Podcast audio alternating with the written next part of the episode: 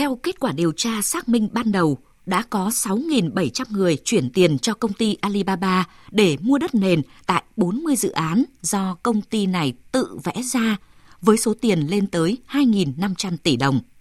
Nếu hành vi lừa đảo được chứng minh rõ ràng thì những khách hàng này đã quá dễ dãi để đầu tư vào dự án ma tìm kiếm lợi nhuận cao.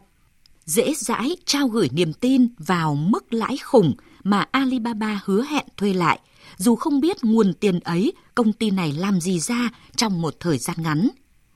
Những cơn lốc vỡ hụi vì hụi họ bán hàng đa cấp đã khiến bao gia đình tan nát, bao người phải bỏ xứ mà đi, khiến những người thân bỗng chốc thành lừa đảo. Hàng ngày được báo chí đưa tin, dường như vẫn chưa đủ để cảnh tỉnh hàng ngàn người ném tiền vào những dự án bất động sản không rõ nguồn gốc xuất xứ như của Alibaba.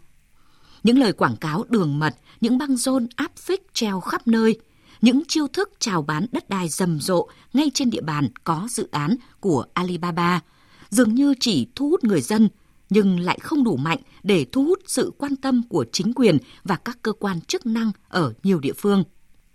Và vì thế, kiểu bán hàng đa cấp của Alibaba vẫn như một ma lực cuốn hút làn sóng đầu tư của gần 7.000 người đã tung hoành khắp ba tỉnh miền Đông Nam Bộ trong suốt nhiều năm qua. Tới đây, nếu các cá nhân điều hành công ty Alibaba bị buộc tội lừa đảo thì ngoài hình phạt nghiêm khắc của pháp luật, họ còn phải có trách nhiệm trả lại tiền khách hàng. Cái lý là như vậy, nhưng đi tù rồi thì chuyện trả tiền để thi hành bản án chẳng dễ chút nào.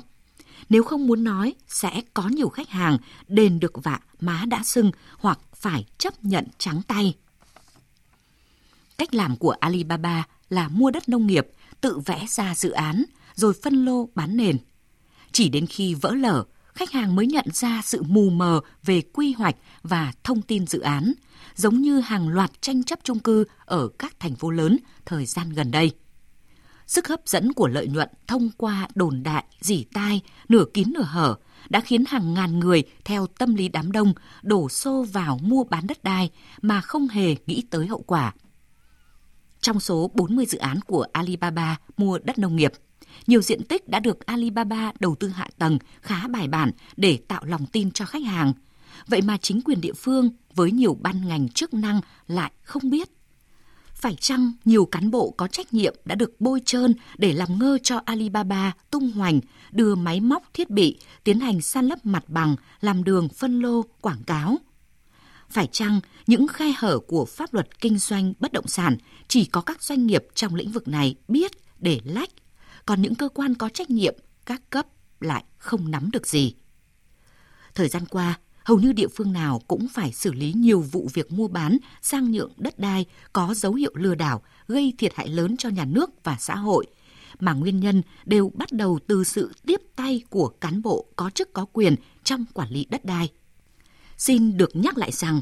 6.700 khách hàng đã giao 2.500 tỷ đồng cho công ty Alibaba để mua đất nền trong 40 dự án ma mới chỉ là điều tra ban đầu vẫn sẽ còn những vụ án có dấu hiệu lừa đảo tương tự nếu như mọi người không được cảnh báo sớm, nếu như những lỗ hổng pháp lý của thị trường bất động sản chưa được lấp đầy và công tác quản lý đất đai, quản lý quy hoạch còn bị chính quyền các cấp buông lơi.